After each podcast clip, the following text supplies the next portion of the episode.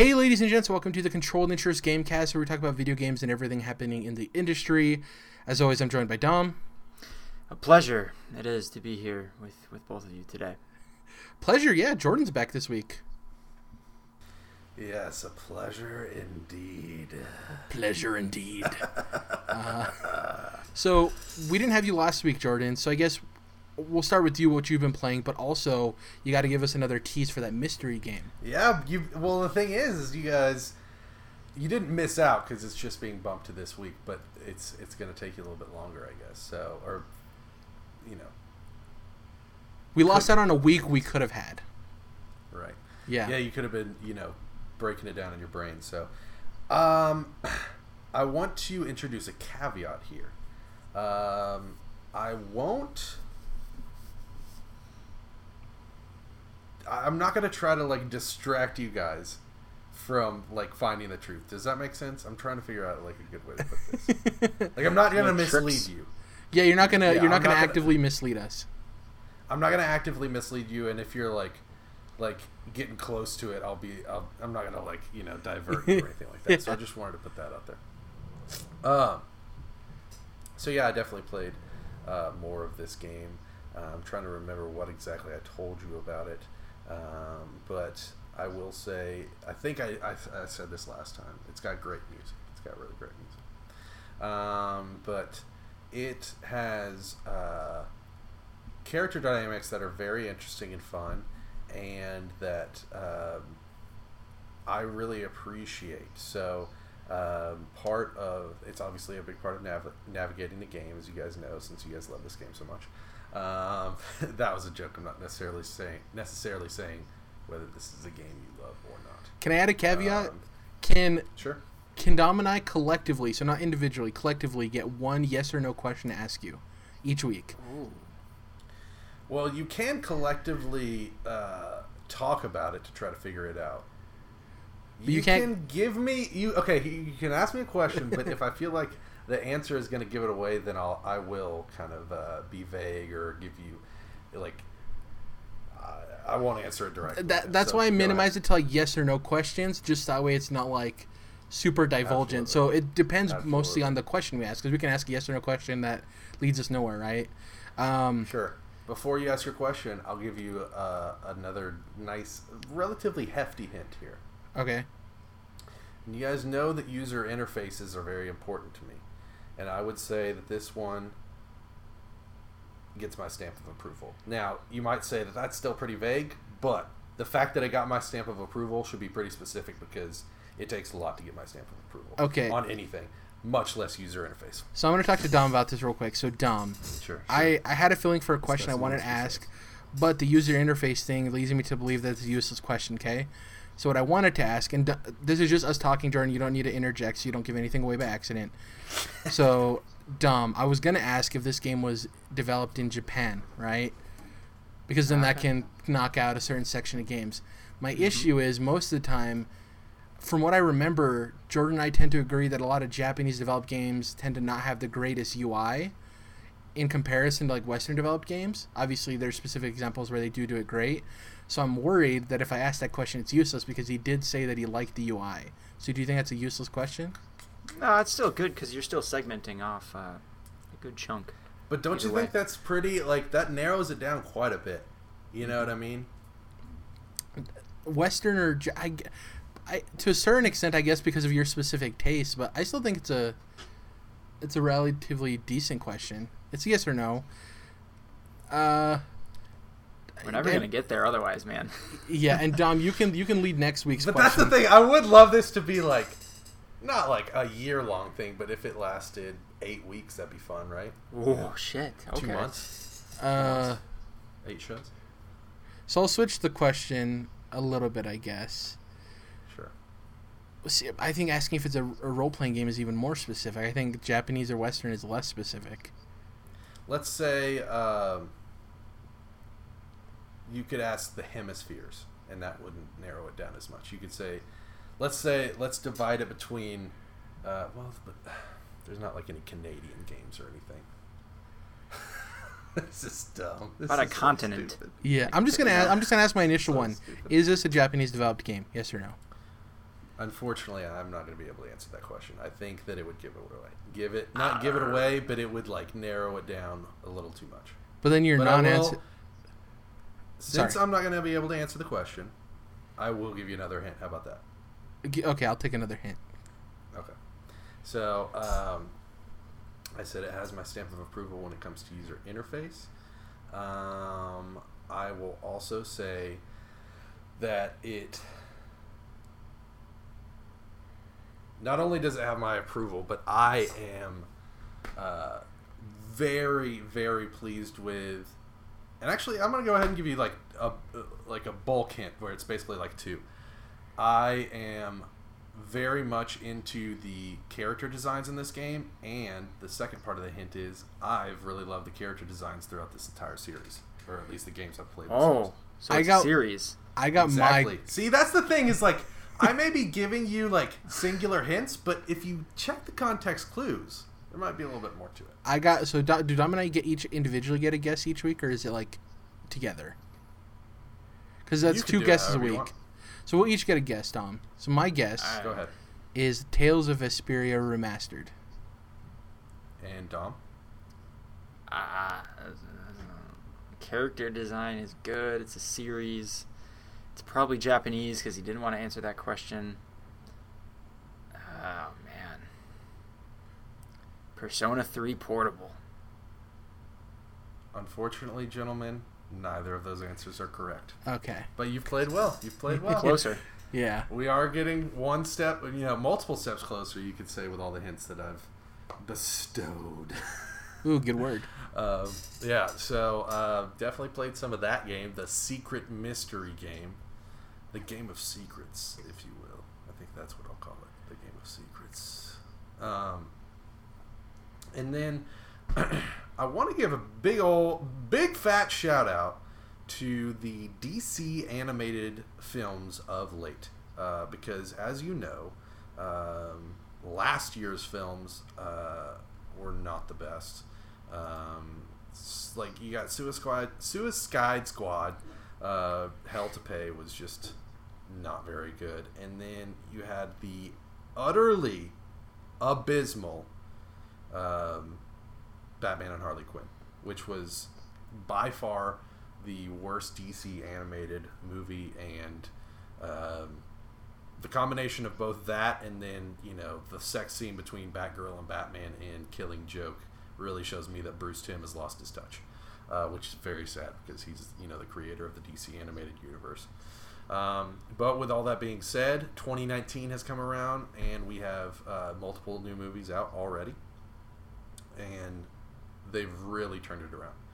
Um, so they had the death of Superman last year, and then this year they did Reign of the Supermen, which is includes the Return of Superman. So they basically done a two-part Death and Return of Superman animated saga, and so the Reign of Superman uh, started out I think in January, and uh, was was very solid and um, definitely a big step up from the films of last year, and then. Um, just the other day I found out once it had already come out that it existed, uh, but they adapted the Batman versus Teenage Mutant Ninja Turtles uh, comic book, and um, announced in February, released in May. So very short time, but turned out it was very fun, really enjoyable, um, and really what you'd hope from hearing the words Batman versus Ninja Turtles.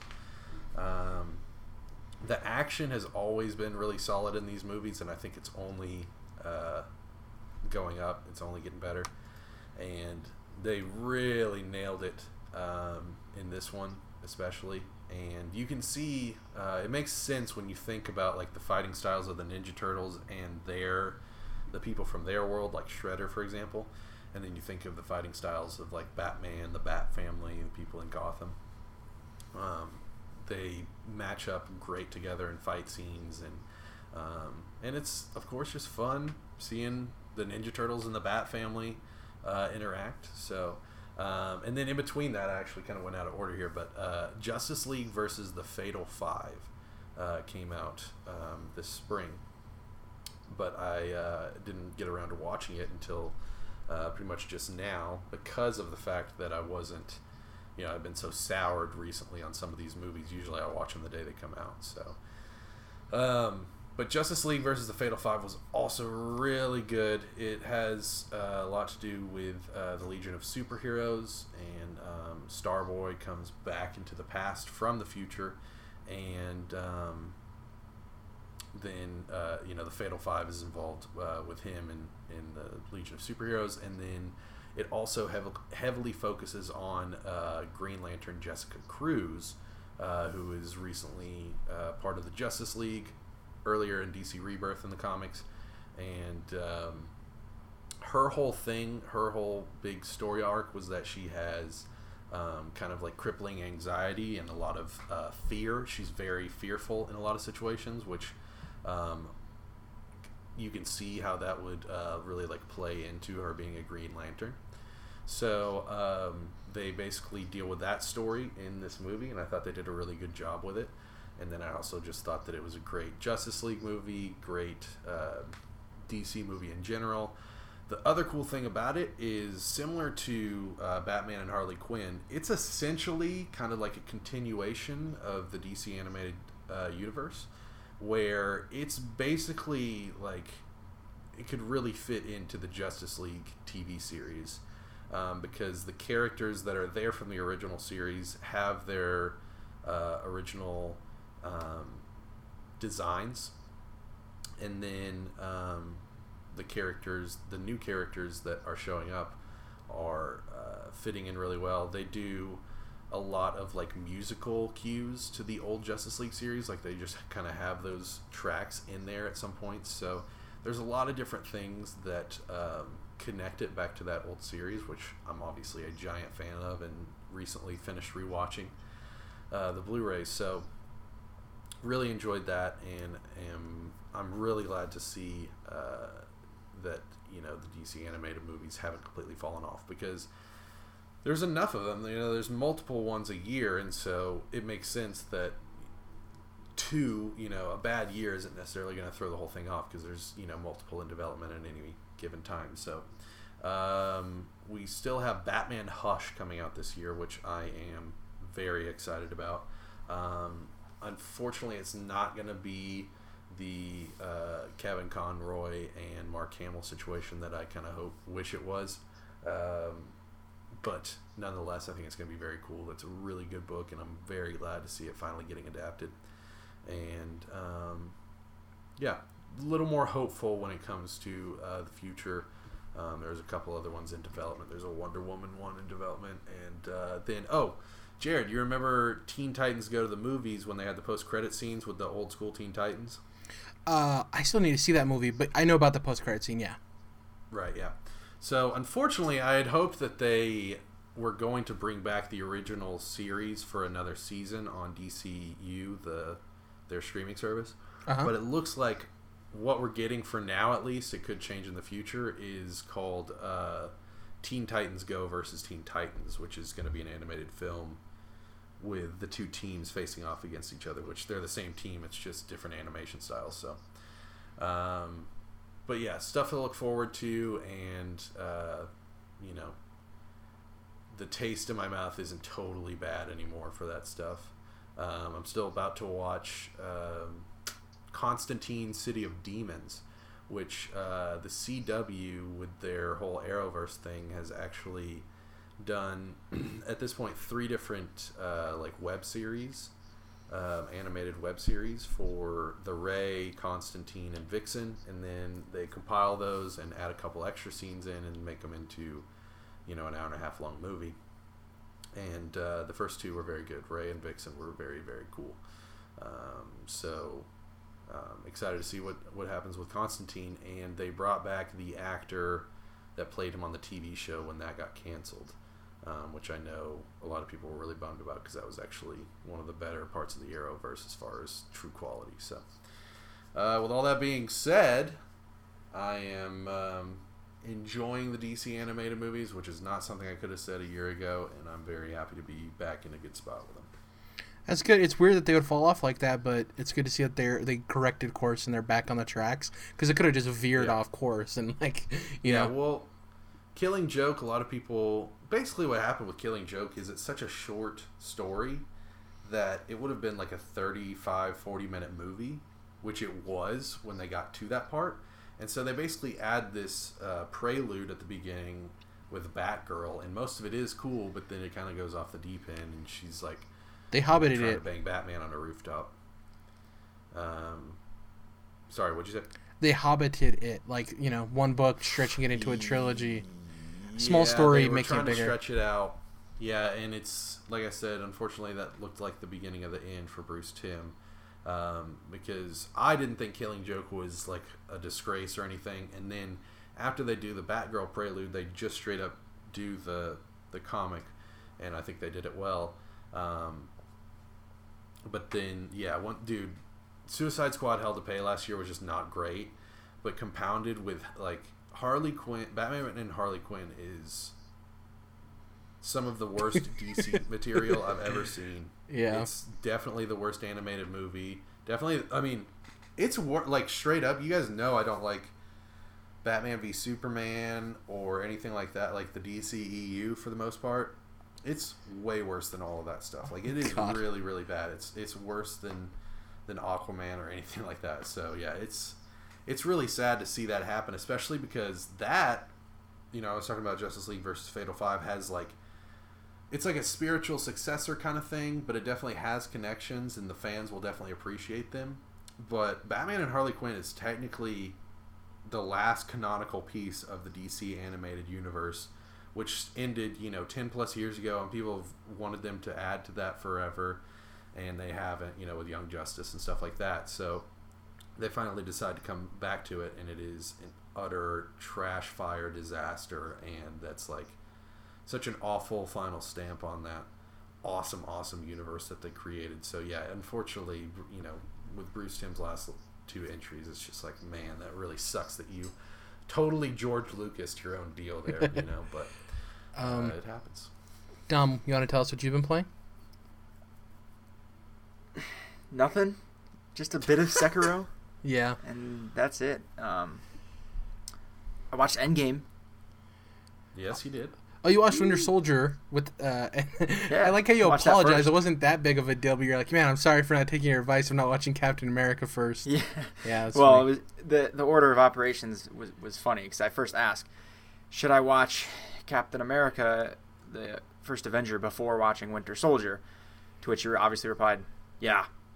And then the following day, so I didn't listen to you, and I just went straight to Winter Soldier.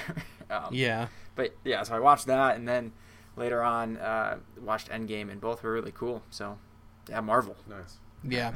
So Dom, since you, if you don't mind, since you don't have a lot going on or haven't had a lot going on this week, can we? Can I ask you how in the absolute fuck you're still enjoying Game of Thrones?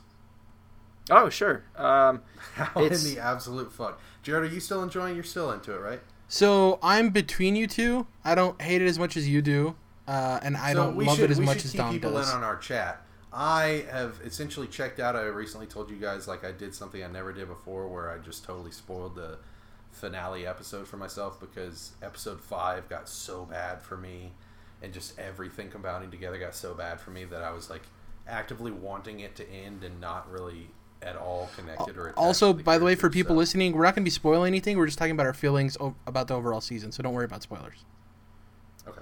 Um, and then, whereas Dom uh, said that the last episode, episode five, was one of your favorite of the, the entire series, right, Dom? So yeah, uh, it was funny because Jared would be. I mean, we're as far as you can get on opposite sides of the spectrum. So Jared would be in the middle, you know.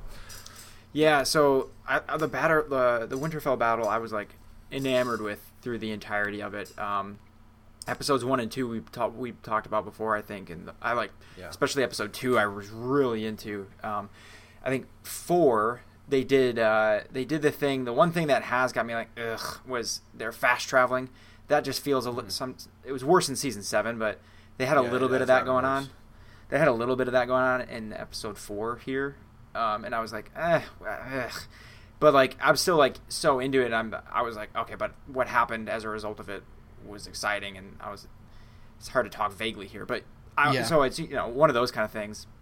This past I don't episode, necessarily know that we need to be spoiler free.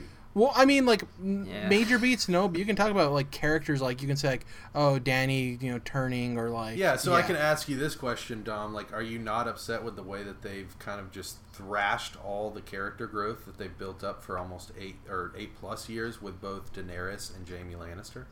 I guess I was. I mean, like the the world seems to have been really enamored and infatuated with with Daenerys, and I never, I never really jumped on that train. I always thought it was a bit odd that she was so popular because I've always thought like from the from season one, like I'm like, she's not a good person. Like you can, I always thought like, and then along the way, like she was being held, she was kind of being ch- kept in check, you know, by by Tyrion and Jorah, um, and so on. But otherwise, I like I kind of saw this from the beginning. Season one, what was she not a good person? And how was she not a good person? Season one.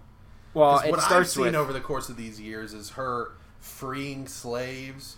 But she's also been very owners who entitled. Murdered children. Like she's the person that she's like Superman of this world, where she's like, like, you know, truth, justice, and the righteous way, basically. You know. yeah. So in I've always seen her as one- Lex Luthor. it starts like That's like Jared, you started to say it, where like in season one, like it sets it up like she was screwed over and she's gonna do whatever it takes to get back the Iron Throne, like just straight up, just whatever it is. Um, and that starts from her brother, obviously, and she's just kind of being used. But then eventually, she, you know, she, um, her brother dies basically on her behalf, you know, um, from Drogo, but she reacts to it like, and they mentioned this in after the show, like she reacts to it like, eh, well, it's me now. Like I'm, I'm the one who Dom, owns this. The whole point is that her brother is like, you know, whoring her. He's he's her pimp, and he treats her like absolute garbage. Like, Yeah, absolutely. And she's serving, and now that she obviously is not okay with that, but she's now serving the same goal that he had. So, and throughout the way, she's like, kind of done some good things as a result, like uh, you know, as a means to get to her goal. Like, and it appears, I don't know, I, I just never was like totally bought into her being a, a, a hero, right?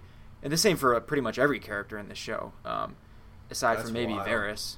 Um, I mean, I've never been in love with Daenerys. Like, I was never gonna name my kid Danny, like some Right, yeah. motherfuckers out here. yeah. But I certainly have up until now seen her as the the you know the the people's president, if you will. Um, I've seen her as the like the breaker of chains. Like I don't see if Viserys had been in her position, I don't think he would have been freeing slaves or you know stringing up the slavers who killed the children of the slaves. Um, I Yeah, don't see him being like a hero of the people in that way. Like it was so funny because I was watching uh, MK Ice and Fire, or not MK Ice and Fire, uh, a song of whatever the fuck the guy's name is on YouTube. I don't know.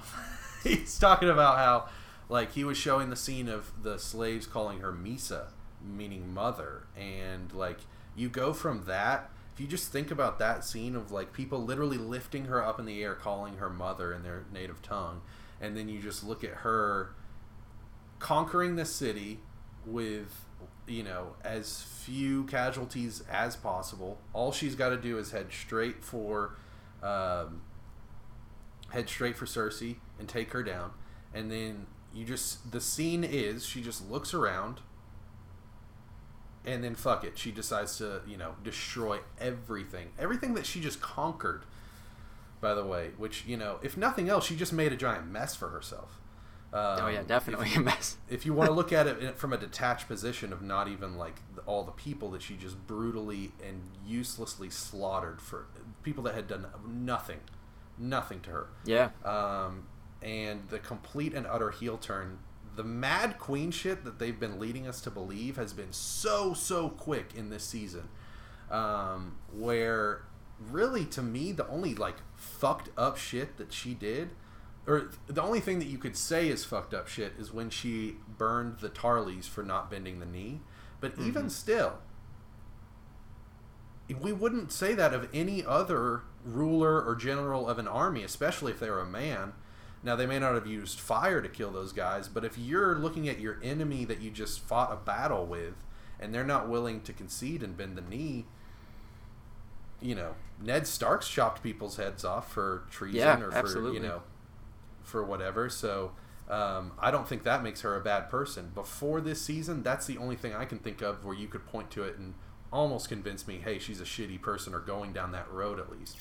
Whereas they just completely try to, ch- like, within the course of a few episodes this season, try to make you think that she's this, you know, mad queen. And she's just not. And, you know, the memes are flowing generously at this point when it comes to Game of Thrones. And one of my Definitely. favorites is seeing the. Uh, people just keep replaying the old uh, inside the episode where it's uh, Benioff and Weiss talking about like she isn't her father, she isn't the Mad King, she isn't gonna go and like burn them all and do all that stuff.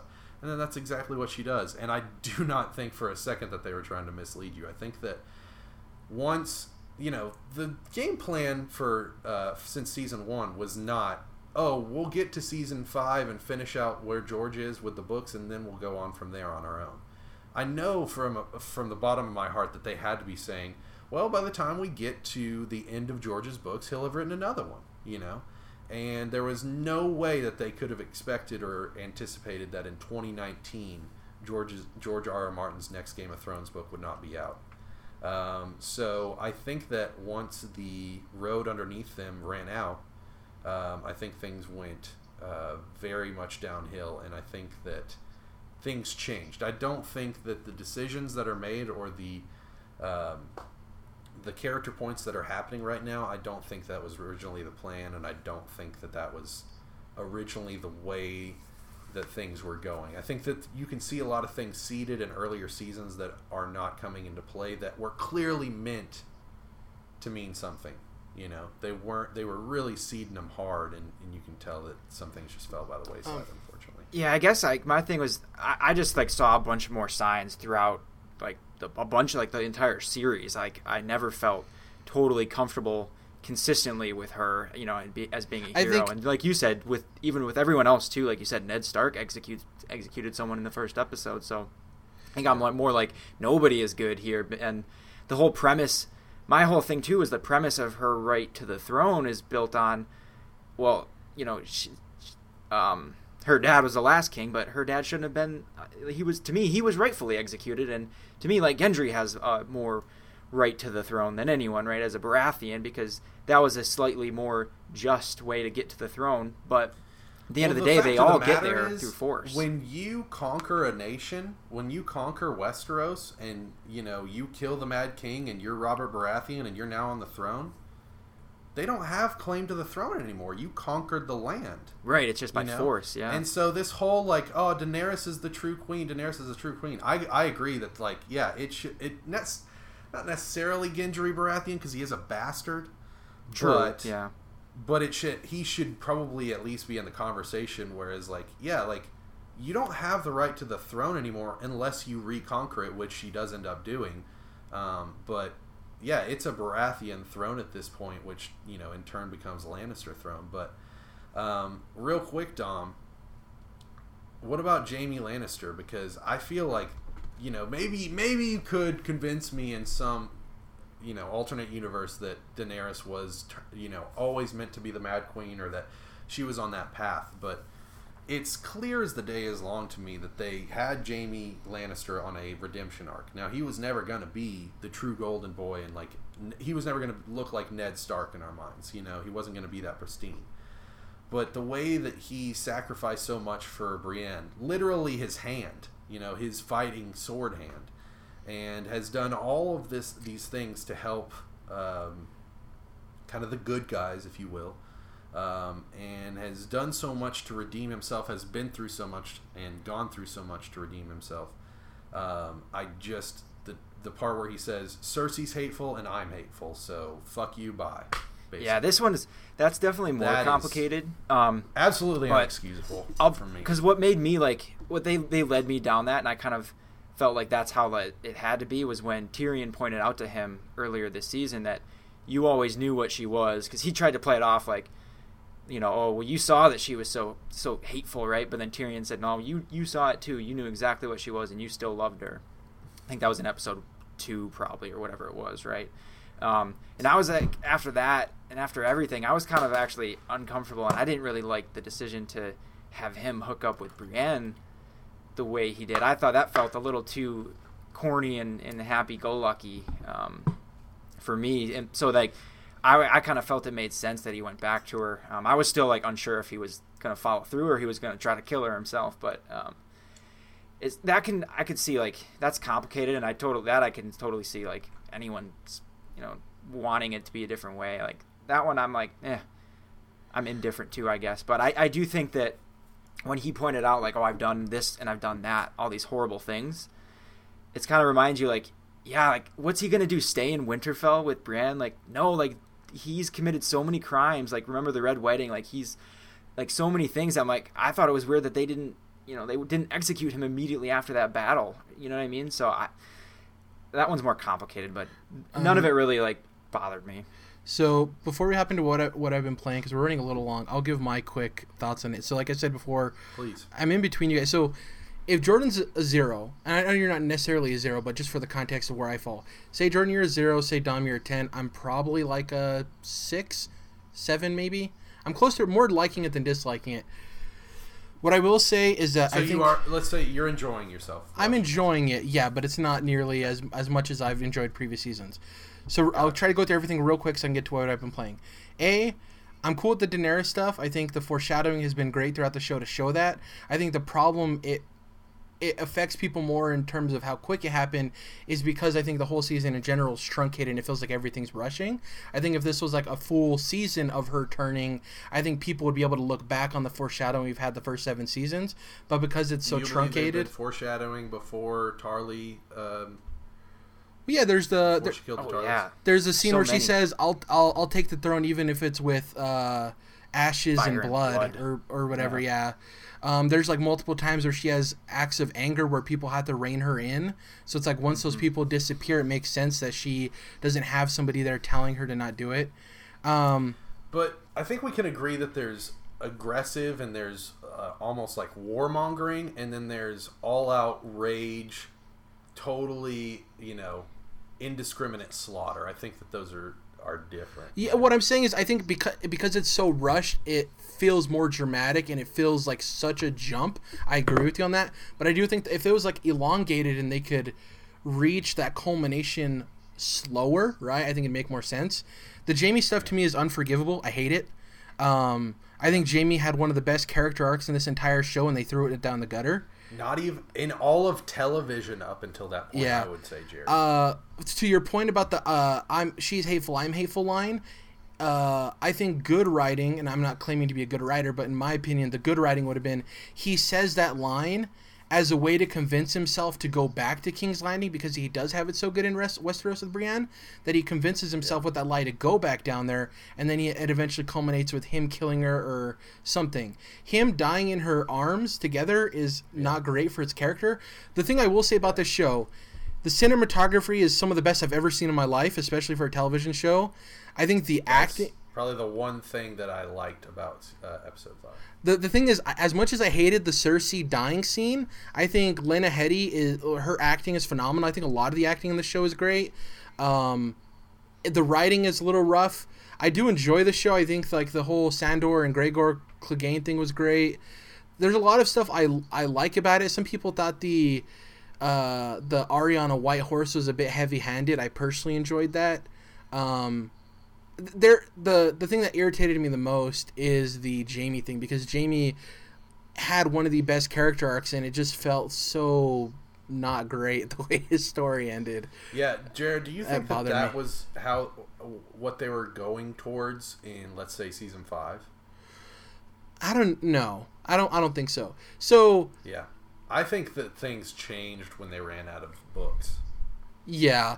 And the thing too that sucks is from what I've read, HBO didn't actually mind doing more seasons. It was D&D that wanted to truncate it and end it with season 8.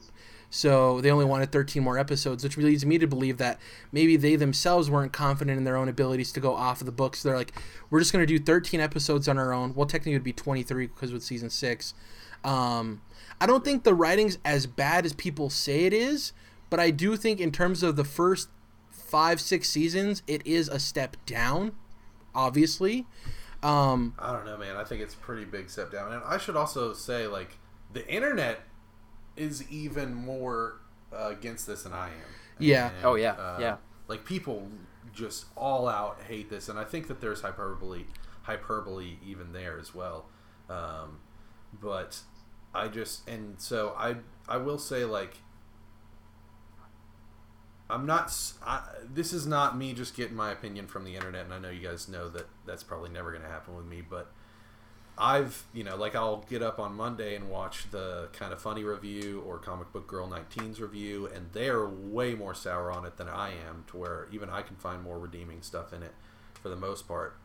but yeah, I do think that the the writing has been a The- major step down. the thing I will say is like someone like you, Jordan, who actually enjoys the lore and the storytelling and all that stuff.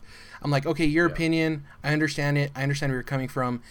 There's plenty of people who watch Game of Thrones and don't remember characters' names, and I hate to be this harsh, but like, I kind of don't care about your opinion if you don't even take the effort to learn characters' names or understand it on that level. You know, that's just me. That's not a, you Are you talking about random people on the internet, or do you have somebody in mind? I don't want. I know people have said that about the kind of funny and review stuff. I don't watch them, so I'm not talking about anybody in particular. I'm just saying in general Yeah. because I've seen people, I, other people I know in real life that are like that. That I'm like, man, you don't even take time to understand people's names. The thing I will say Right. too is you're perfectly fine with having an opinion and not liking it, right, Jordan? You're perfectly fine saying the writing's awful. You're really disappointed with the season. The people who are out there making petitions for them to redo the show, that's some real entitlement culture bullshit. Like, Yeah. it's like really you you want people to sign a petition to remake the show i don't know that, that shit's ridiculous to me Yeah. yeah I do think that it is um, the biggest turn in history when it comes to um, quality of a show dipping. Um, I'm talking about hour long live action drama Yeah. here. You know, I'm not including like anime. kids next door um, yeah, exactly. But um, you know, there's just some certain things when I look at The Sopranos, Mad Men, Breaking Bad. You know, just the greats of history. Like, sure, some of them may not have ended as well as you wanted or the exact way, but they did not go out with a whimper the way I think that Game of Thrones is. Yeah. Um, it's really sad to see, man. It's really upsetting. Um, digging a little deeper into it, you can actually see examples of the cast um, kind of hinting towards maybe this not being as good as as uh, previous seasons, or hinting that um, maybe you know the directions and decisions that they chose for these final episodes were not what they would have done personally. Um, so I, the main thing is I feel bad for the crew. I feel bad for the guys recording this beautiful show. You know, the guys doing the audio, the ladies doing the costumes, and I'm not necessarily like a Don't feel too bad because I'm just saying shit ton of people are watching too. So they're Sure, doing no, it better I mean, with views getting than ever. paid. They're getting Yeah. paid, but up until this point, they had worked on unequivocally one of, if not the greatest television show of all time, right? And they're still working on one of, if not the greatest produced television show of all time when it comes to production value, right? But they're no longer working on the best when it comes to the actual content of the show, and it's all the way down to the point where that you know plenty of people are absolutely dogging it at this Yeah. point. So um, I do feel bad for those people that have put in so much hard work and have done such an amazing job. I mean, this episode looked so incredible. We talked about how the darkness of the Winterfell battle is kind of outside of the production crew's control and more in the, you know, how HBO compresses their digital files in their streaming service and things like that. But when this is out in the daylight, um, they absolutely killed it. And um, I will say one of the things that I was looking for this episode, and I got, and I was I was very happy about for a quick fleeting moment, um, was seeing the shadow of the dragon loom over King's Oh, the Landing, brand which is a vision. tease- Yeah. Oh, yeah. which is a tease that we got years ago, and they nailed it. It was exactly like maybe not the exact same, you know, shot, but it they connected it. You know, in my mind, I was like, oh, that's what that is, and it was fucking cool. I mean, the dragon stuff in this episode is is really really top notch. I mean, it obviously has a lot to do, um, gets a lot of a lot of screen time. One thing, quick question. Sorry, I know we're we, going. we gotta go quick yeah the fire seems to have like is like a concussive blast. It's not just like a flamethrower that's shooting hot fire at you, right? Like Yeah. it busted down the wall of King's Landing. Yeah, so powerful. That's something that I noticed, like when the, she's going around the parapets around the whole city, basically, and just doom, doom, doom. It's like pushing things forward. It's not just catching it on fire. Which know? would make like sense if you're breathing air, right? Force. It have I mean, air would if be you coming out. are, and if you're, like, you know, the lungs of that dragon have to be Huge. extremely powerful. And so, yeah, if he's pushing out a jet stream of fire like that, it does. Uh, it is conceivable that it would have force. But I was just surprised when, like, wait, fire just knocked down that wall, Oh, the front um, gate, yeah. The front gate. So there's some stuff like that. But that's obvious. I mean, that there are so many issues way, way bigger than that in the show at this point. So real quick before I get, I want to get through what I've been playing real quick so we can get to the news. With the show, I may not end up fully loving this last season, but me personally, I know some people had issues with season six and seven. I've loved the first Yeah. seven seasons of this show. I might probably end up just liking season eight. I still love Game of Thrones as a whole, so I just like season seven. Know, that's how I am with season seven. yeah. I just like it. You know. Um, in terms of what I've been playing, real quick, I'm stuck on the final boss of Sekiro along with Dom. Uh, We talked about it before we were recording. I would say for me so far, even though I'm, I mean, I've fought him maybe like 50 times by now. Uh, he's the hardest boss for me at the end of a Souls game.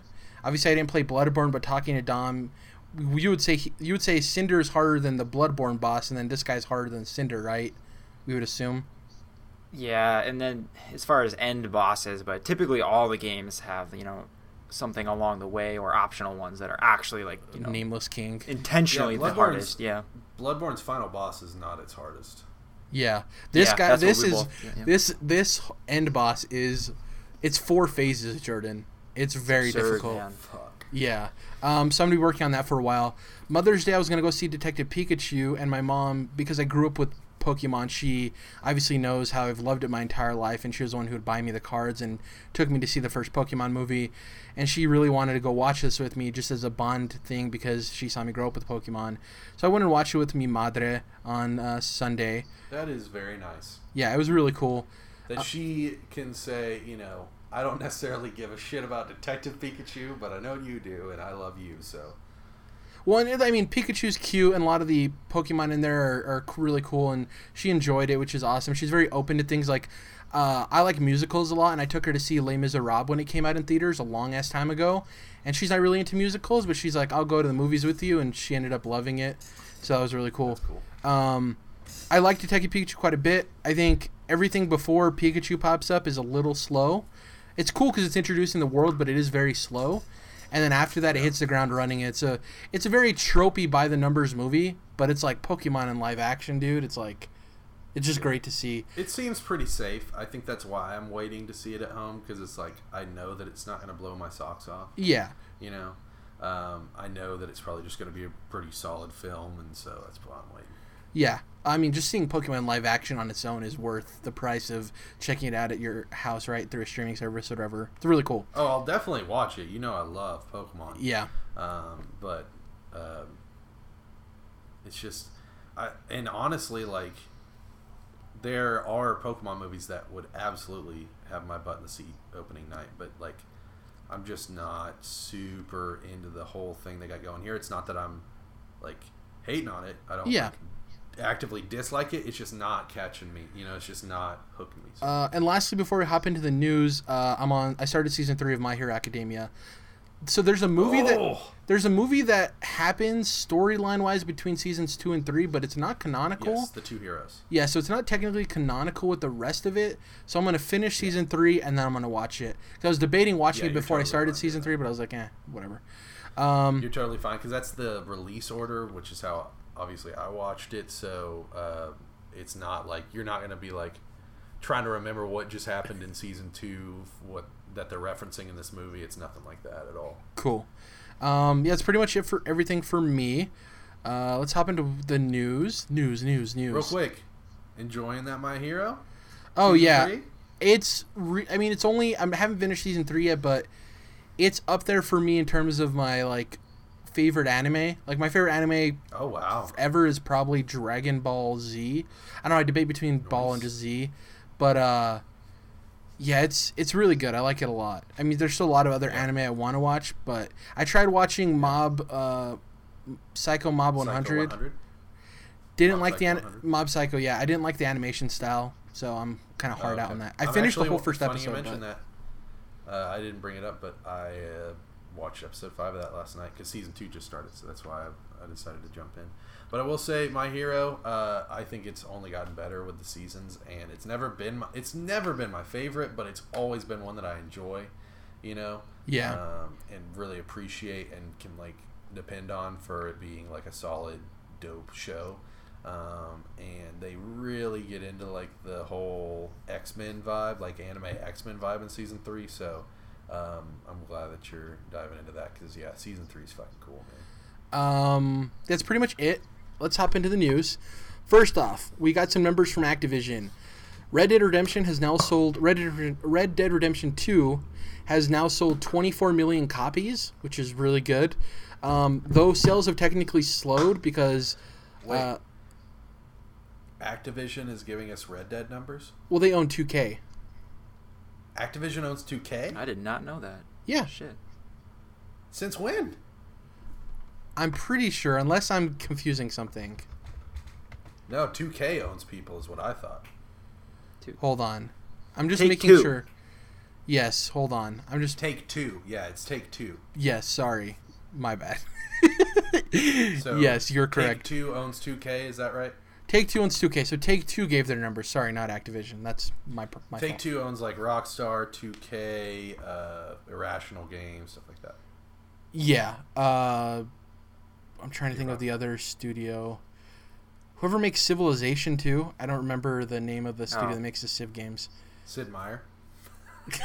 yeah, yes, the single man Sid Meier. Uh, Firaxis is the name of the studio. Anyways, so yes, Take Two, not Activision, um, reported that Red Dead Redemption Two has now sold 24 million copies. Uh, last update we had, it had sold 23 million, so it's still selling really well, but they have slowed. Like 24 million copies is still a asinine number for a video game. Um, we also got another update. GTA 5 has now sold 110 million copies, which is crazy. That's uh Which is crazy, but if you think about it, Red Dead's sold, you know, almost a quarter of that in just a few months. And I'm not saying it's going to end up Catch anywhere up, yeah. near GTA, but that's, I mean, a western game. good, man. Yeah, a western game selling that well. yeah, it's old school western. Yeah, there's a lot of things um, that could deter pe- deter you know former GTA fans or you know GTA fans coming to this. So Next up, we have some sad news for people who love ship combat. Uh, Skull and Bones uh, was delayed again.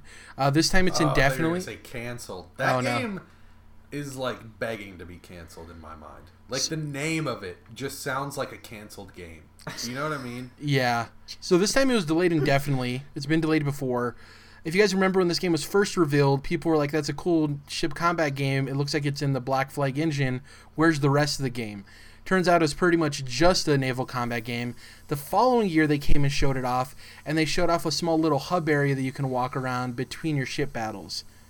That got some positive buzz, but it didn't seem like it was enough. In my opinion, this is just me interjecting. I think the delay in all of this is due to them adding more of a game to it. And I think that maybe they saw that a naval only combat game probably wouldn't sell very well, especially with the budget that Ubisoft puts into these games. They also announced that it won't be Sea of Thieves. Exactly. It also won't be at E3 this year. They announced we're not seeing it. And one thing I found out that was kind of hush hush is the director of this game left last uh, fall, left Ubisoft. Huh. So that's probably also contributed to the delay in the game. What happens is I think they always wanted to charge sixty dollars for this game, and when they revealed it, people were basically like, like, accepting that it was a sixty dollar game, but thinking that it was going to have another component. You know. Yeah. And so for this to be a sixty dollar game that they're going to get away with selling, I think that's why they've had to add so much to it. But if they had just come out from the beginning and said, "Hey, this is a thirty or forty dollar multiplayer only. You're basically the ship, you know, and you're just trying to take other people out, not a whole lot of story or whatever," then I don't think they would have had to do all these changes. I think people would have totally been down from the get go. Really dope cinematics. Like the cinematics during the That's trailers the for these thing are really they, cool. they brought these cinematics out that made you think it was single player, Yeah. or at least had a story campaign type of thing. the AAA pirate game we want since since Black Flag came out. Um, Yeah. the other thing that's crazy is that there's currently a television show in development for Skull and Bones from the Ubisoft like television Christ, Are division, you kidding me? and the game hasn't the even come out yet. out of here with that. it's really funny. Um, next up, uh, the Nintendo Switch has now sold 8.13 million units in Japan. It's past the PS4's lifetime sales uh, of 8.07. Um, so it's now the number one selling console of this generation in Japan. The total numbers Switch has now sold 35 million to date worldwide, and PS4 has now sold 92 million to date worldwide. Um, as we talked about for the show, people may be surprised that PS4 has only sold 8 million units, but you have to put into the context of the population of a country. So 8 million units to Japan is a lot bigger of a number than 8 million units in the United States, obviously. Exactly. Um, obviously, J- uh, Japanese people love their mobile experiences, so a console you can take on the go is arguably a no-brainer in terms of it doing well in Japan. Um, and it is a Japanese product, you know. exactly. Um, Another thing is, eight million may not sound like a lot. Check the Xbox One numbers for Japan. It's not eight million. I can tell you that much. yeah, I would say they do not give a fuck. I would say Xbox. two million at most, and that's being generous. Yeah. I mean, we we've heard stories of like weeks where they sell a couple Xboxes in Japan. Yeah. All the entire country, you know, maybe just a couple years after the Xbox One had come out, and they're only selling like twenty units. That's crazy. And the funny thing too is we we talk about how a rumor can a rumor during a big event or like a big news cycle can last for years, right? So uh, when the Xbox One announcement happened and people were hearing about all this stuff about you have to always be online and stuff, there was people into like 2016 that still believed that was the case on the Xbox One. That like you had yeah. that you it was just this console that always had to be online, which wasn't the case, and these rumors just stick Dude. with people. And with Once you present information, it's over. With Japan, I think a lot of it has to do with Xbox has never really, up until the Xbox One S, had a very sleek console, and Japan tends to have smaller households, like smaller products. And the Xbox was oh, huge. yeah. The Xbox 360 initially was pretty big. It got a little slimmer with Elite. The Xbox One was a giant VCR. So it's even then of the of like, why would I even buy an Xbox when they're so big? And they don't even it doesn't even cross their mind that like, oh, the Xbox One S is smaller than any console they just know in their mind that like, oh, the Xbox is huge. It doesn't really have the stuff I want, you know. Um, yeah, you got to think. remember the Duke, Jared? Oh yeah, that big boy. So we got the original Xbox got a slim controller. Specifically because the console was about to come out in Japan and you know the Japanese uh, dudes were looking at that controller telling Microsoft like this is not gonna cut it. man. You Exactly. gotta do something better than this. So that it literally changed you know, it, it forced Microsoft to change their the the way with which you interface with their console. So obviously that tells you that they're not about putting a fucking VCR on their um, entertainment system. What were you gonna say, Dom? Oh, just that it's just one of those things that it sounds so weird because Xbox like is so synonymous here and it's marketed so heavily. It's been around, but like it's probably something like you don't even see there. You don't see Yeah. ads. You don't even see the product in stores. Probably maybe in the back corner in a, in a tiny little shelf, right? So it's just one of those things. Speaking of that, we this is something we don't talk about in terms of Xbox putting their games on the Switch. I mean, you know, with as little Xboxes that are out there in Japan, right? And they don't really game on PC that much. It's more of like a South Korean Chinese thing, right? J- Japan is pretty much about like a lot of mobile experiences. If Cuphead is on the Switch, you have that in the face of 8 million people in Japan now with the Switch, right? As opposed to like maybe 2 million at most. So like having point. their games on the Switch actually gives them software sales in a country where they probably wouldn't get them period because of the lackluster Xbox sales. So Yeah, Microsoft's been trying to tap in. I mean, obviously, I just told the story about them changing the actual controller itself, which is a huge fucking deal.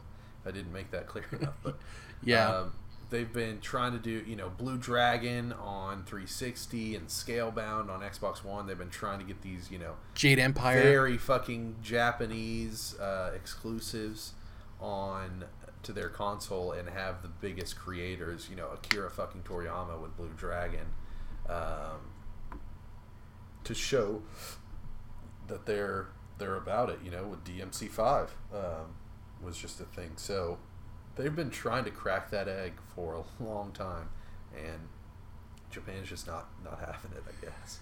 Um, we so earlier we were talking about Skull and Bones. During that same call, Ubisoft kind of outlined their next next fiscal year.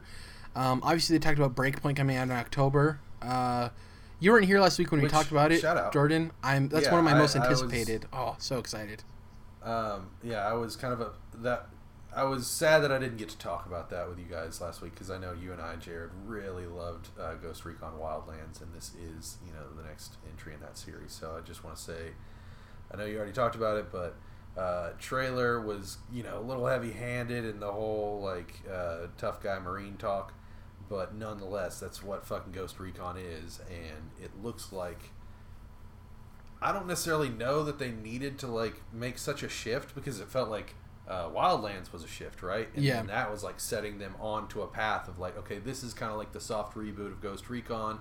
Here's where we're going forward, and it looks like they've almost done a total shift again, which makes me look at other series that like didn't pull a God of War, and uh, I understand. You know, I just watched the documentary. I understand that's very difficult, but like if Ubisoft is able to do it between Ghost Recon games after they've already kind of soft rebooted once, like why are other games, you know, tasting like car- stale cardboard, you know, in certain series? So, uh, very excited to see what they do with uh, Breakpoint and um, coming out this fall, Jared. October fourth, a month, we about a, go, a baby. little less than a month after Borderlands three. There we go. Oh, ho, ho. it's a good transition right there because they're definitely, you know, have some vibes to them as far as the shooter stuff. So.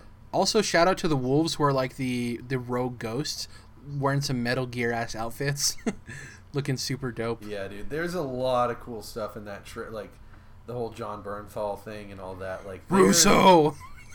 they're going a little bit.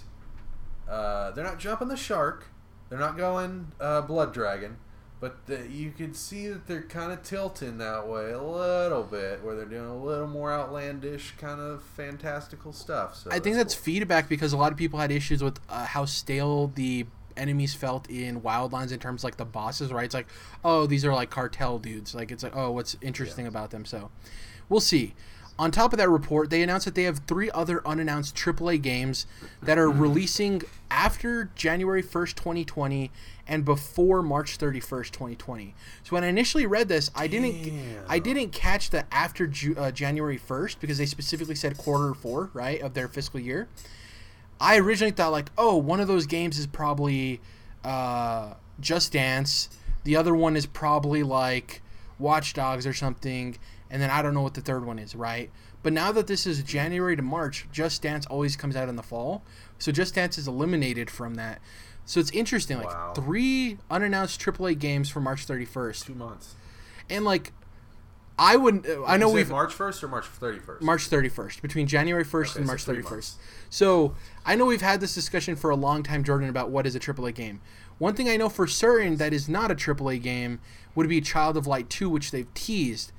Now, Right. people are assuming that maybe that could be one of the three titles, but they specifically said AAA. And unless Ubisoft is crazy, I doubt that they would say a, a UBR game is AAA. So we're assuming maybe like a spin-off of some sort, right? Like a Far Cry New Dawnish type game, like a smaller, like forty dollar title because they've been experimenting with those. The other two, though, it's very it's very tough because they also said they'd be different genres and experiences. So I don't know what, that about, means. Uh, Splinter Cell. Matt, did you see the Splinter Cell debacle on the internet the last couple of days? No, what's that? Oh, you didn't see this? Did you see this, Dom? Yeah. There's so many debacles on the internet, Jared. Dude, especially so- with fucking Game of Thrones right now. So like, this this game director that works on the Division Two at Massive Jordan, he's in like wine country, sipping wine, getting drunk with a couple of other game directors from Ubisoft, having a grand old time, right? Just chilling. They launched the Division Two. The raid recently released, relaxing. He goes and like, you know, what'd be a really funny joke if I tweet out that I'm currently working on the next Splinter Cell. He tweets that out. Everyone is like, "Oh my God, he's he's the game director on the new Splinter Cell game, Splinter Cell, Splinter Cell, Splinter Cell." piece of shit. turns out Ubisoft got in contact with him and was like, "Yo, that wasn't a great joke. We're having to deal with all of this PR backlash." You don't have a job anymore. He thought it was funny to say that he was working on a Splinter Cell game and he wasn't. So, What a fucking piece of shit, man. It's like, okay, oh, he also said wait for E3 too in that tweet. oh my god. So I just watched the Telltale documentary from NoClip, yeah. and my heart absolutely goes out to those people, and it was very sad to watch. It, absolutely heartbreaking, right? But at the same time, there were certain aspects where I was like, okay, but how are you surprised? Yeah. in the gaming industry like we all know at this point it's been i remember it happening when i was in middle school reading game informer watching pandemic close. I mean that was during that was around the time of the uh, recession. So like it's been going on for more than 10 years where we know that like gaming industry jobs in a studio are some of the least sturdy jobs in the entire fucking world as far as i can tell. So it's one of those things like you knew what would happen or you should have at least anticipated what would have happened and so when i look at this guy i'm like you knew what would happen asshole you knew you were just going to piss a bunch of people off and give ubisoft just hand ubisoft a pile of shit to deal with you know you knew what was going to happen like there's certain situations where like this where i'm like how how are you surprised I just imagine this like drunk, was, uh, this drunk dude he was- sipping wine. He's like, "Oh, watch this. Yeah. This will be hilarious." They were definitely but uh, that's- they were definitely drinking because the I'm not saying the it's an Ubisoft excuse. Statement, Yeah, I'm not saying it's an the, excuse. the it's just- drinking would would go from oh that's goofy to like getting a little drunk you might actually think that's funny yeah, but even still and especially wine drunk like how would you ever take all of those steps and actually go about it like dude you know like somebody wipes their ass in the gaming industry and somebody's tweeting out about it being a leak you know? Like the smallest tiniest things. Need i remind you about shadow of the tomb raider which was a document that somebody was working on on a laptop, train got up to go to the bathroom and some guy took a screenshot and you think that people are going to know you're joking on twitter which everybody knows like text on a screen does not convey emotion very well and you're like oh this will be fine you really you're surprised really come on man yeah. I can't believe you missed that. It was hilarious. I mean, not for people who like read it and were excited, but the whole situation is like I mean, hilarious and how did this happen way. the ways in which i'm connected to you know like news of any kind is very tangential Yeah, the man. Yeah, This was this was crazy to see unfold live. It was really funny. Um, that's pretty much it. Uh, we're going to be talking about obviously every year we do our pre E3 predictions podcast. We bring on guests. We're going to be talking about what these three unannounced games could possibly be. So tune in then. They all upload before the week before E3. Uh, one for every conference. We're not doing Square Enix because you don't know what you're going to get from them. Um, so yeah, tune into that. Uh, in terms of the next story, this came out of nowhere today. Uh, we were just going to talk about Super Mario Maker 2's Direct, which we're going to be talking about after this. But uh, there's not a lot of information to this. I don't think we need to talk about it for a, a long time. I just think it's a it's really important in terms of the gaming industry and the landscape of, you know, cloud-based technology moving forward. So out of nowhere on Microsoft's website, they announced a partnership with them and Sony. And in the article, Microsoft stated it's a pretty long article, so if you want to go and read the actual the actual like detailed uh, discussion of what they're planning to do with Sony, go check it out. Um, but it states under the memorandum of understanding signed by the parties, the two companies will explore joint development of future cloud solutions in Microsoft Azure to support their respective game and content streaming services. In addition, the two companies will explore the use of current Microsoft Azure data center based solutions for Sony's game and content streaming services. There was also another paragraph I didn't include where they talked about AI. They're working together on AI. My big thing here is like I think Sony. This partnership is great for Sony, right? They, I mean, partially they wasted money on uh, what was Gaikai, um, Gaikai. but this is great for them because the biggest issue we talked about with Sony is that they don't have the infrastructure Microsoft or Google does, right, with the data centers. Well, that's the thing, Jared, is they may not have wasted money with uh, Gaikai because this might just be Microsoft um, allowing Sony to look at Azure, you know, what under the hood, uh, behind the scenes, and then uh, take that back and improve Gaikai. You know, that might be what this. Yeah, is. I mean, from what I read from it, I, I think what you're saying can can be true. From I from what I read from it, it's like them working together, and Sony's actually going to be using like Azure for themselves as well. Um, but it could be the case if this is a time partnership or is just a partnership to learn about the technologies, right? Um, yeah. The the what I was saying to you guys before this podcast started is. I'm interested to see what how Microsoft benefits from this because reading the wording of the entire article, a lot of the technology that's being shared between the two, it's m- mostly Microsoft's technology that Sony's benefiting from. And I'm really interested to see because I doubt Microsoft would get in a partnership with Sony if they didn't think they could get something in return. That's the way partnerships work. They didn't explain what Microsoft I mean, gets out of this, so I'm very interested to see what other, that is. Other than what we've heard about uh, Mark Cerny saying on the PlayStation 5, which I do believe him, and obviously he's the one that's intimate, intimately connected and seems like an honest man. Um, other than that, Microsoft, when it comes to just straight up Xbox and PlayStation, Microsoft is obviously far surpassing them when it comes to the current state of uh, pushing technology. Yeah. Um, and um, which you know has been a Sony thing. The recent the reason that the PS3 cost so much was because it was way ahead of its time and it had way way way more features than the Xbox did. You know, features that you had to buy $100 attachments for in Xbox. So um, you know, Sony hasn't been on the forefront of technology probably because they're worried so much about VR you know, they've been on obviously the forefront of that in certain ways, but not necessarily the console. You know, the PS4 Pro compared to the Xbox One is is not even close. And you know, I've talked, and we have on this show ad nauseum almost about all the different things that Microsoft has been doing over these recent years, especially this generation, to really um, not only you know getting better standing with the fans and community, but also to just like push things forward. You know, things that need to be pushed forward in gaming. Microsoft's doing that more than either of the other two major companies in Nintendo and Sony. So, um, yeah, how is Sony, you know, who doesn't seemingly hasn't been, you know, pushing a lot of tech uh, forward in the console space? What are they going to be able to? Um, what are they going to have that Microsoft would want? Yeah. My two, I want to get to what you think about this whole thing, Dom. My two quick ideas, Jordan, would be A, mm-hmm. the thing we talked about earlier, Japan. Like maybe they can learn for how to yeah. operate their business in Japan because Sony has experience with that.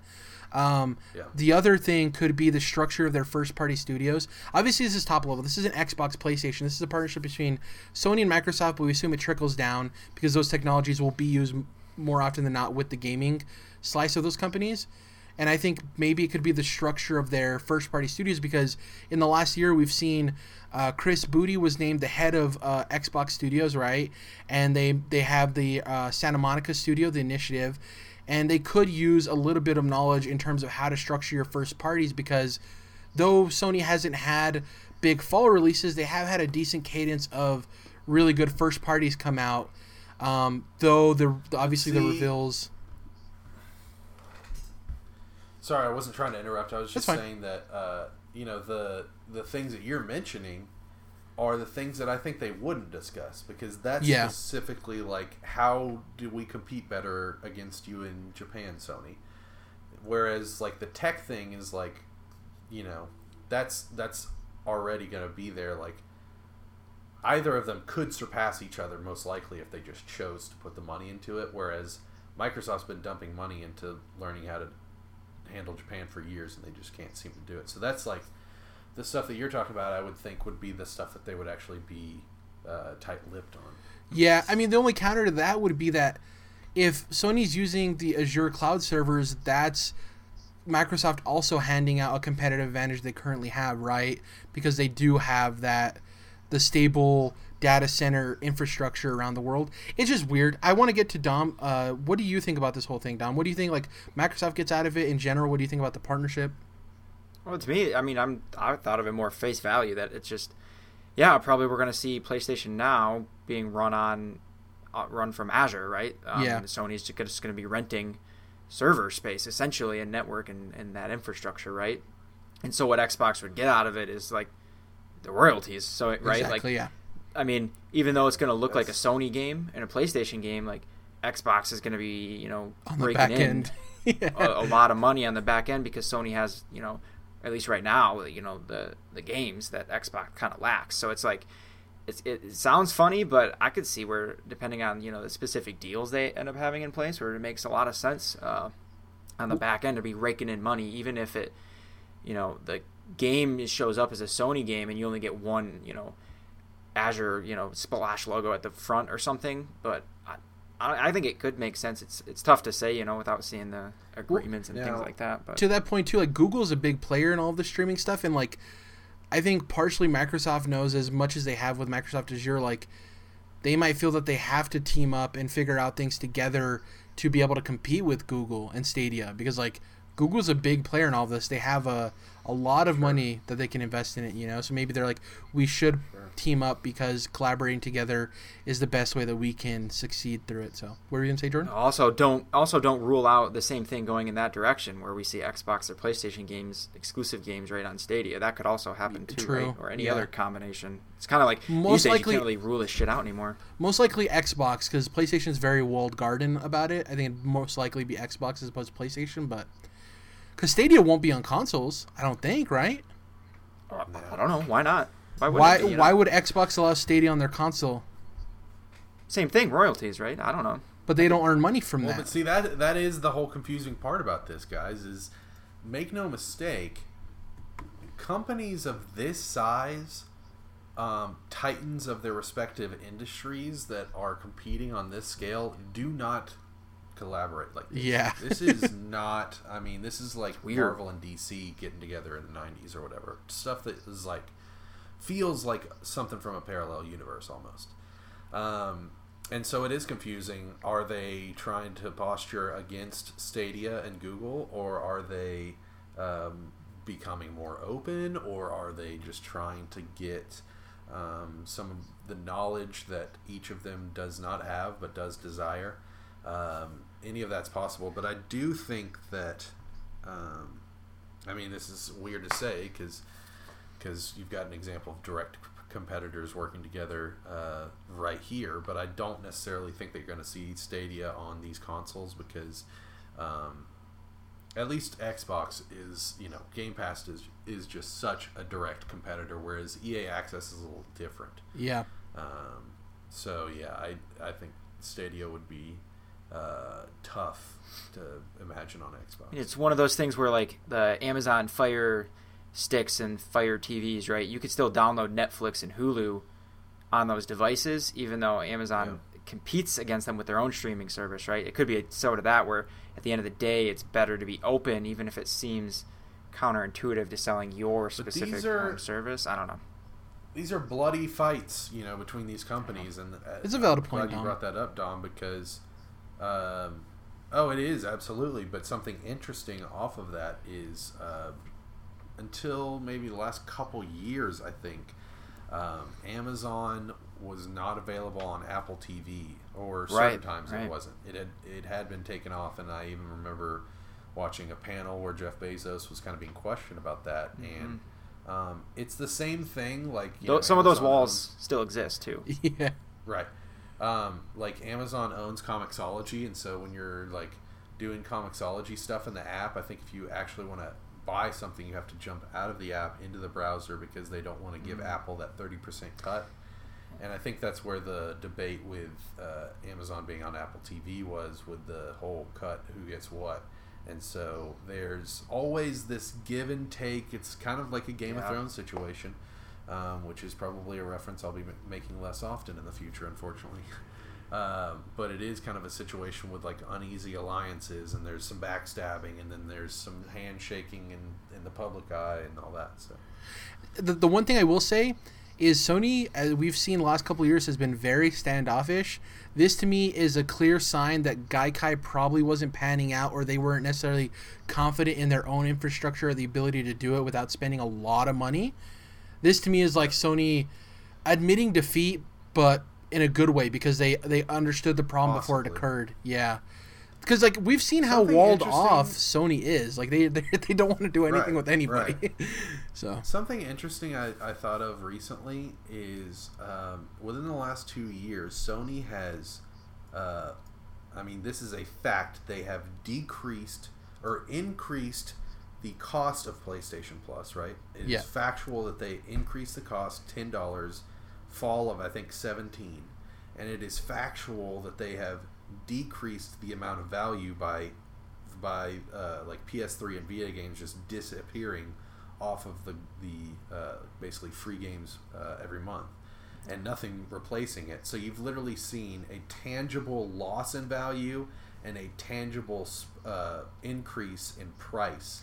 You hope at think, least. like, how fucking how f- how much fucking hubris do you have to have to say yeah within two years the span of two years we're gonna say yeah start paying us more and then less than two years later yeah we're also decreasing the value right in front of your face i mean it's not even like backhanded read the fine print stuff it's right in front of your face so that You is- hope at least that they've been uh, improving stability, and I don't know, Yeah. like if that's true or it. not. I don't but see it. I mean, they've the had- store doesn't load half the time. The the upload download speeds are abysmal compared to Xbox and Microsoft's network. true. when I first Yeah, found out about I'm that, that stuff was it. crazy. I was like, whoa. when you see the Dude, numbers, I- it's I like, mean, oh god. And like Jared, you know me, I've had both consoles basically this whole time. So I would sit there and go back and forth on the same fucking network and get four or five times the speed. yeah. With like, it's not even like one of them's Ethernet and one of them's Wi-Fi. It's like, no, this is the same deal, and you are shitting a brick PlayStation. Uh, before we hop to the Mario Maker Direct stuff, real quick, do you guys assume that? So we're assuming that PS5 is backwards compatible because Cerny said as much, right? When that's been going a bit, do you think that the PlayStation Plus will eventually be uh, PS5 games and PS4 games? Since it will Yeah. be back compat. Probably. They might be well, the smaller thing you gotta realize with Yeah, PS5 that games at first. Yeah, true. They like when PS4 was released, they immediately added that. You know, yeah. but it was kind of weird, like the examples of games that they were giving out because you were used to coming off of PS3 by the end of the PS3 generation when PlayStation Plus started. They're giving you like AAA games, right? Which is what they're doing now with PS4 games. So the thing is, I think you will have PS5, but it's going to be you know Resogun 2 type of thing. It's going to Yeah, be all right. indie, which unfortunately is non-existent because uh, that is no longer a feasible game model, I guess, to make for uh, Housemarque, unfortunately. But um, you're going to be getting indie games for a very long time if they do automatically add that. I guess my my question there wasn't that you wouldn't be getting PS5 games, that you would be get, but rather that you would be getting both PS5 and PS4 games. You know. Yes, I do think you will. I would think. And Okay. of course, you know, you'll be able to play the PS4 games, but you'll probably be getting, you know, uh, Black I mean, Tiger five star, games. whatever that game is. Well, you'll be getting, you know, you'll be getting um,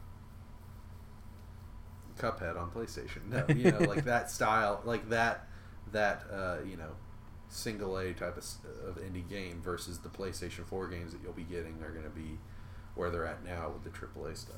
Yeah. Let's get to the Super Mario Maker 2 Direct so we can close out the show. So, it was a pretty cool direct, about 15 minutes. I was already sold on this game. Uh, one thing that I think that we'll get to midway through is something that could win over people that were on the fence. Um, first off, they showed off new creation features. So, we got slopes, we got snake blocks, we got level scrolling that you can customize, we got the 3D world style.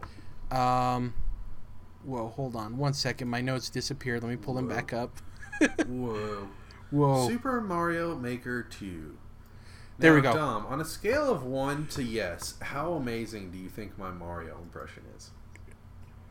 I'm ready to go. yes, I think it's good.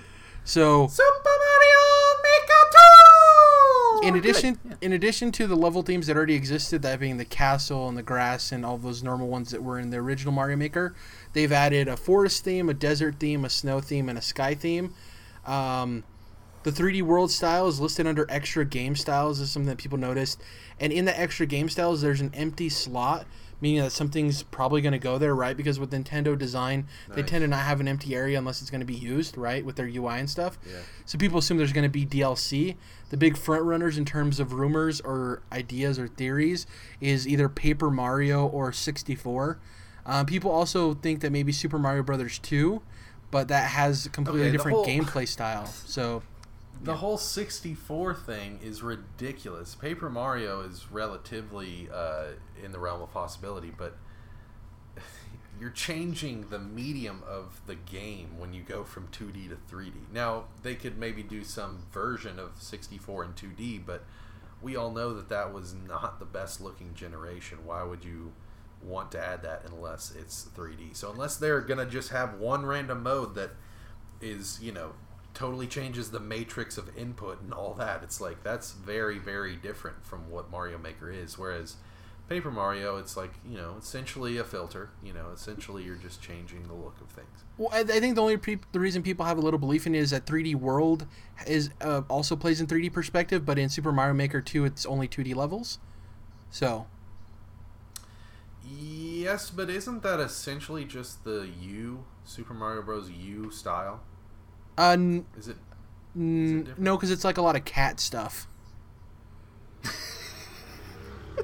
you didn't convince me there Uh, I don't know how to explain it. It's like a I lot know of what you mean. They have, but the cat suits is not changing. You know the like format of the game, and even still, those like, dude, those sixty four Nintendo sixty four graphics, like the way that textures are pasted on objects is very, very different. it would also look hideous in 2D. I'm with you. I don't think they That's do what it. I'm saying. That's what I'm saying. Is like, what the fuck are you people Uh, talking about? Super Mario 64. Now, if you want to make like a whole separate game, where like the uh, a thirty dollar expansion pass to this game is like a big Super Mario 64 thing, where it's all 3D editing, but like the whole thing about Mario Maker is jumping back and forth between styles and pieces and all that, and just Yeah. grabbing and go.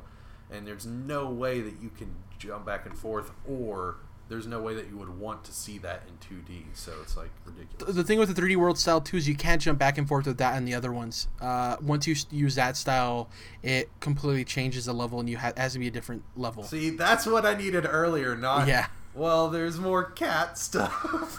More cat stuff. Well, that wasn't the. You said it was like the new Super Mario Brothers U style, but 3D World obviously goes into a 3D space, which is, you know, the yes. difference. In, I think I get it. I yeah, think I whatever. get you. Let's just move on to multiplayer. So there's going to be local two-player creation. Uh, so if you have a Joy-Con, you can. Uh, if you have a you know uh, two Joy Cons, you can pass them to a friend. You both can create locally. Um, there is local four-player play, but it has to be on, one of the four people has to be online in order for it to work. So there's no true offline four-player co-op. Um, also, on the online version of multiplayer, you have versus mode, which is four people going through a level. Whoever finishes it first wins. And there's co-op, which is you all work together to get to the end of the level. Um, one of the biggest things, this is the thing I was mentioning in terms of winning some people over. There's a story mode. So the story mode is uh, Peach's castle is destroyed and you need to rebuild it. The way you rebuild it is you play through levels and you earn coins to buy upgrades for the castle. And there's over a hundred Nintendo created levels. So these are handmade, crafted levels to teach you about the game. Um, it's just like a, a Mario No, game. Jared. Certain things. I'm saying this to you, Mr. Nintendo. I'm saying this to you, Nintendo, not Jared, comma Mr. Nintendo. um, uh, not everything needs a fucking story mode. Okay, if uh, Tennis Aces is any indicator, not everything needs a story mode. Okay, okay, we can chill with the fucking story modes. Well, I think pe- I think they you to focus on making a decent game. yeah I think they added this I'm because jaded, Jared. I'm sorry, but I don't know why I have to worry about rocket health. they're uh, I, they added a story mode with the hundred uh, user cr- uh, Nintendo created levels because I think people want there to be an a- like a solid game there outside of the creation stuff. So I think they're just kind of covering their whole, all their bases, um, Yeah. which is cool. Uh, so that's pretty much it for the story mode. You unlock different uh, levels of the castle as you build it, um, and there's other varying challenges from other characters that don't necessarily uh, tie into the direct story mode. You can help other companions and stuff. Um, Nintendo Online. You have to have a Nintendo Online uh, subscription to do online, obviously, for this game and upload your levels. Uh, one of the cool things is that uh, downloaded courses can be played offline. So you can bulk up and download a bunch of cool courses you want to check out, be away from the internet, and still be able to play them, which is really cool for plane Is flights that or not a traveling thing or in- whatever. In OG version. I'm not sure. Download and play. It from people's ex- like reaction, it doesn't seem like it, but I don't know for sure if that's That the case or not. Um, other uh, another thing that I saw people celebrating is uh, the curation and search tools on this seem much improved from the original. People are saying that they're almost non-existent in the original Mario Maker. Dude, the way people talked about it in the original Mario Maker, the only reason it made sense is because I knew how fr- Nintendo does like friend codes. Yeah. You know? Where it's like, oh, you guys are fucking idiots when it comes to this. Yeah, I guess that makes sense why you would make this just, you know, piss poor discovery tool. And we've talked obviously about the store and all that. But like, yeah, the way people describe the original Mario Maker, it's like, who in the hell thought that that was a good idea to organize levels that way? Um, they also announced the Super Mario Maker 2 Invitational happening June 8th, which is the beginning of E3 that weekend. Um, there's new music in this game by Super Mario composer Koji Kondo. Sounds really good. There's some remixes to some classic tunes that people really enjoyed. I thought it was dope too. Um, I'm not super attached to Mario music, but it is iconic, very iconic. Um, Yeah. so at the end, they showed two special purchase choices, promotional offers. One for seventy bucks, you can get the game and twelve months of Nintendo Online, so you're saving ten bucks, um, which is a good deal. I mean, if you if you're planning on playing online, Yeah. it's saving ten bucks to get both, right? Um, the other one is If I were weird. gonna buy the game, that's what I'd buy. The other one is weird. Uh, so and this, it doesn't have to do anything specifically with Super Mario Maker 2, but they introduced the thing that if you have a Nintendo Online subscription, you can buy, buy this thing for $100. And what it does is it gives you two vouchers. Then you can exchange for any eligible Nintendo games. It seems like it's all first party Nintendo published games. And you can redeem those for the games. So essentially, what it's used for is say, so say I buy the $70 version of Super Mario Maker 2, right, Jordan? I get Super Mario Maker 2, I get the one year of Nintendo Online. Say this fall comes around and I'm planning on getting Animal Crossing and Pokemon, right?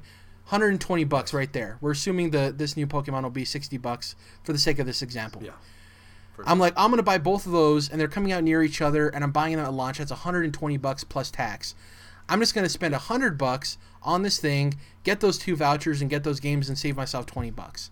It's essentially what it's for. You know, the cool thing with the vouchers is that you don't have to use them both at the same time, and uh, you, but you have to use them within a year. So if you could use, you could just buy it in advance, and say you want to get, I don't know what games coming out early next year. Um, let's just say, for the sake of argument, it's Definitely Metroid Prime 4, Jared. yeah, let's say Metroid Prime 4 is coming out in March, right? So you could buy the thing now. A year after they restart the game. Exactly. You can buy the, the vouchers now, get Pokemon when it comes out, and save that voucher for when Metroid Prime comes out. Um, it's a little Okay, weird, so but I'm it sorry. is- You you can get vouchers by purchasing Mario Maker, right? No, no, no. These are separate from Mario Maker. For hundred dollars, you get two vouchers. I was like, well, how is this connected to Mario Maker? It isn't. It. They just. I think they needed to advertise this, and they're like, let's just stick this on the end of this direct. Well, Um, then, if I don't have to buy Mario Maker to do that, hell yeah, I'm going to do this because I'm obviously going to buy two Nintendo games. You A- know, and you already have Nintendo Online, so you're just gonna save yourself twenty bucks, right? So, So you have to have Nintendo Online to buy the vouchers. yeah. But you, Okay, that's what I thought you said. and they're tied to your account, so I don't know if you can subscribe, buy the vouchers, then just when you need to use them, subscribe again. But then you would be using money because it's like five bucks a month. So why wouldn't you just buy a year in advance for you know? This sounds uh, like another example of Nintendo giving you basically free money in an easy way, easy way to redeem. Dude, Like and the then if you- in the shop, Yeah, you save twenty bucks and you get those coins, Jordan, for both of those purchases. Ah, mm. Maybe For they'll be the eligible. vouchers?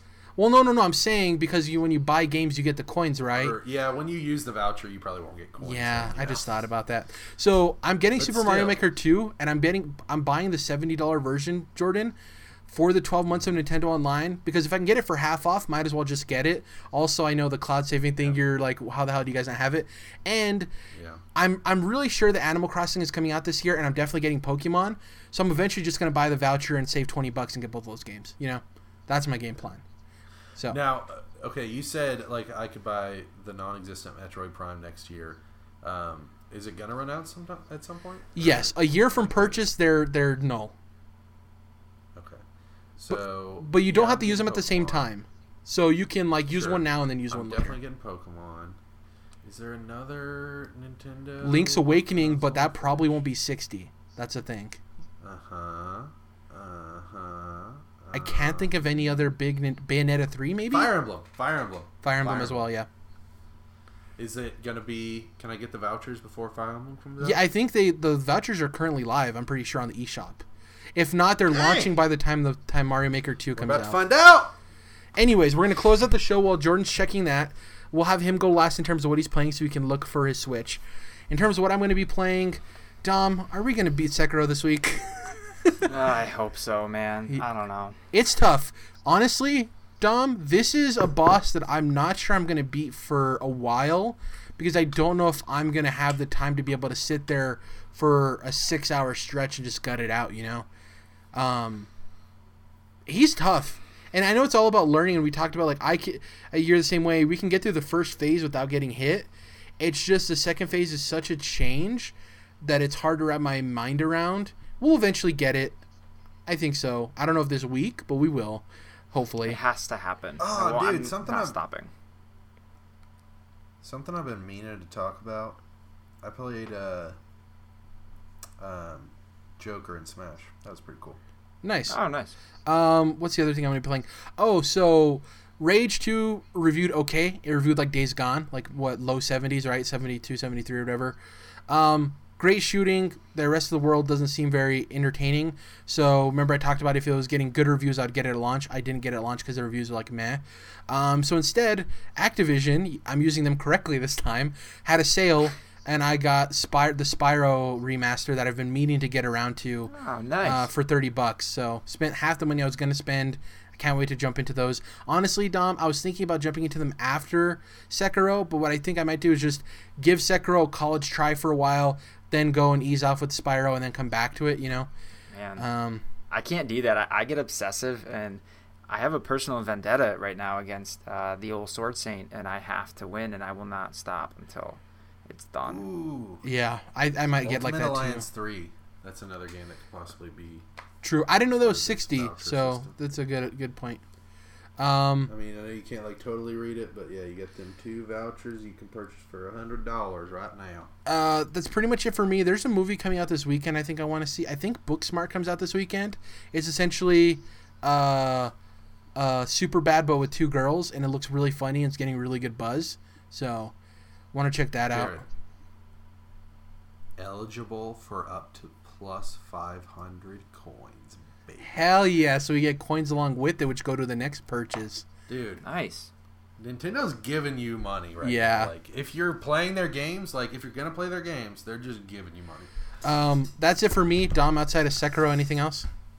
That's it, man. Like, um, like I said, it's a vendetta. Vendetta. Uh, Jordan, what are you going to be playing? Your mystery game, obviously. The game of secrets. The Game of Secrets. Um, so yeah, we'll definitely uh, mess around with that a little bit, and um, see if I break out my Switch. Um, and then uh, you mentioned Dragon Ball slash DBZ possibly being your favorite anime of all time, Jared. And um, I am almost finished uh, with my full watch of the original Dragon Ball series. Ooh, cool. And I've also been watching the uh, movies along with it. Um, and I just want to give a huge, huge shout out to Dragon Ball, man. Uh, Dragon Ball and Pokemon are absolutely the reason that I'm into anime and Jap- so much Japanese culture uh, that I'm into. Uh, both the shows and the games um, were big in uh, that becoming a thing for me early on. Uh, I don't know if I told the story. I, I, maybe I'll tell the long version. You read it too, Jared? Yeah, sorry to interrupt you, Jordan. they just announced who's playing Batman in the Matt Reeves Batman movie. Oh my goodness, you guys like I thought that you guys saw like a, a spirit behind me. I No, thought no. you guys you guys were like, Jordan, are you still there? Where did you go? No, I was Guys, I'm right here. I was checking to see if any like crazy gaming news like broke while we were filming because I tend to do that when we're near the end of the show just to see if there's something to mention, right? And the top thing is Robert Pattinson to play the Batman. Whoa, dude. He's a great actor. People shit on him. He's a very good actor. I'm interested to see what his take will be. Sure, it's just that we finally got a big dude to play Batman and Ben Affleck, and it made a difference. Yeah, but people have Like Christian Bale is not as menacing. Like he, you kind of need somebody to like tower over somebody. And think about those scenes, some of the only good scenes in BVS where he is just a murking monster. those dudes in the Yeah. warehouse. Like I love it. Can you imagine Pattinson doing that and you not thinking it looks dumb because there's no way a guy like that could lift those guys in that way? Like He, he better that bulk up. flick, it makes sense. Yeah, I don't know, man. But then again, that's what I said about Gal Gadot when uh, she was coming through for Wonder Woman. I was like, Wonder Woman is not supposed to be a supermodel stick figure, you know, and she bulked up for that, and also I think she. Uh, still looks like a relatively skinny Wonder Woman, but not not nearly as, as bad as I thought. And on the plus side, because I want DC to succeed like Marvel has, right? Because competition's great for both. He's only 32, which means if things go well, we could have Batman for a while, which is great. So yeah, yeah. we'll see. Not who I would have picked, but I, I don't hate on Robert Robert. Pattinson. It's I agree with interesting. that he Yeah. actually is a, a solid actor. Like I've seen some him in some cool stuff. So, um, anyways, sorry, go ahead. we were talking about the holy Wait. Dragon Ball. sorry to interrupt you again. I I, I, I apologize. Fucking Christ! This is uh, right under this. Uh, Ric Flair passed away apparently just a couple of hours ago. Woo! Wow. Anyways, go ahead. Not, I'm not cheering that he died. I was like Yeah. doing the Ric Flair thing and salute. That's crazy. Sorry. Those are like two bombshells, dude. I'm like, whoa. Sorry. Anyways, playing Batman and Robert Pattinson died. That's fucked up, man. as you were saying about Dragon Ball, I apologize. Yeah, the uh, the the holy grail of um, Japanese uh, IP, uh, Dragon Ball. Yes, so I'm almost finished with the original run, uh, which is like 150 episodes. I'll be jumping into the near 300 episode Dragon Ball Z original version, not Kai. And uh, I will be watching the uh, standard Blu-ray sets, which have removed the grain. I know a lot of people are upset about that, but they still look great. And you know it's Dragon Ball in HD, and you got some audio options because, oddly enough, did you boys know that Dragon Ball Z has uh, both a Japanese score and an American score, which is not something that anime does. I think I've heard that before. The Faulconer, Bruce Faulconer score that Funimation did. Yeah, I my so I love Dragon Ball. My best friend is like obsessive about it. Like he'll just it's like some people at the office where they just put it on and rewatch like 9 to 11 times, right? Right. He's like that with Dragon Ball. So he's like all up into that. I remember him mentioning that once. So, Yeah. And the funny thing about it is, you know, as hardcore as anime fans are, a lot of people are like, you know what? It's actually pretty damn good. And some people even think that it's better. Ooh. Um, so the cool thing is you could watch, you know, Japanese voices with Japanese score. You could watch uh, English dub with Japanese score or English dub with English American score. So um, maybe I'll have to go through the whole 300 episodes twice. Uh, probably not anytime soon, but like that would be perfect for you know, like you were saying, it's one of my favorite properties of all time, Jared. When I'm 35, I might want to go back through it, and I'll be like, oh, I'll do the other score. Anyways, um, yeah, I mean, if you don't know about Dragon Ball, like I'm not gonna try to describe it to you. It's it's you know anime superheroes, I guess you could say, with a heavy dose of martial arts.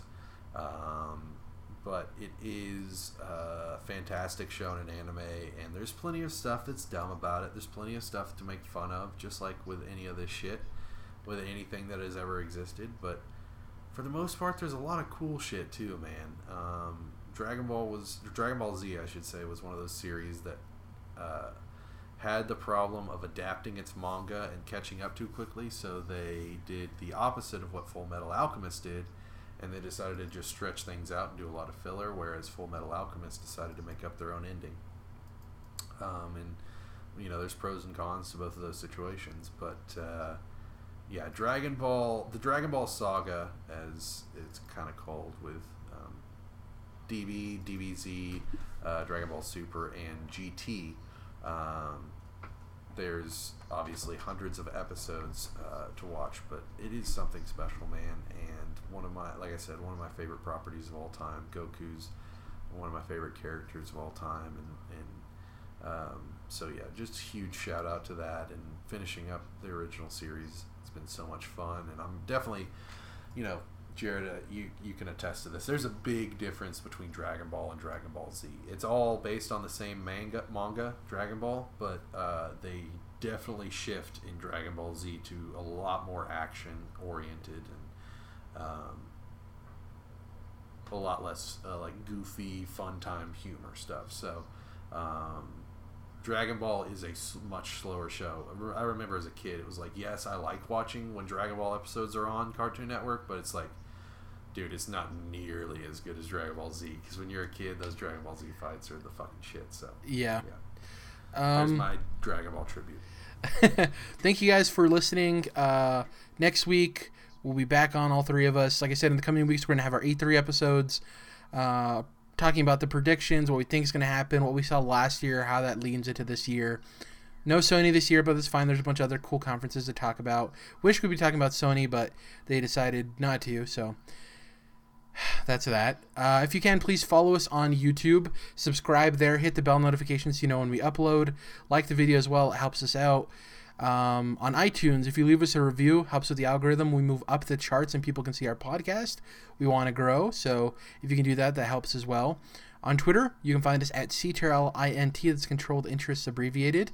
You can find me at Jared underscore. You can find Dom at Dom's Oreos, and you can find Jordan at Melomotus yeah, tune in. We're gonna have some really cool E3 episodes. Um, and worst case scenario, if there's not a lot of news in the coming weeks with people holding out for E3, we'll do some topics and stuff. We'll just see what happens. But there'll probably be enough news with people leaking.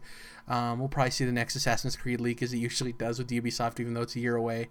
Um, but yeah, catch you guys next week.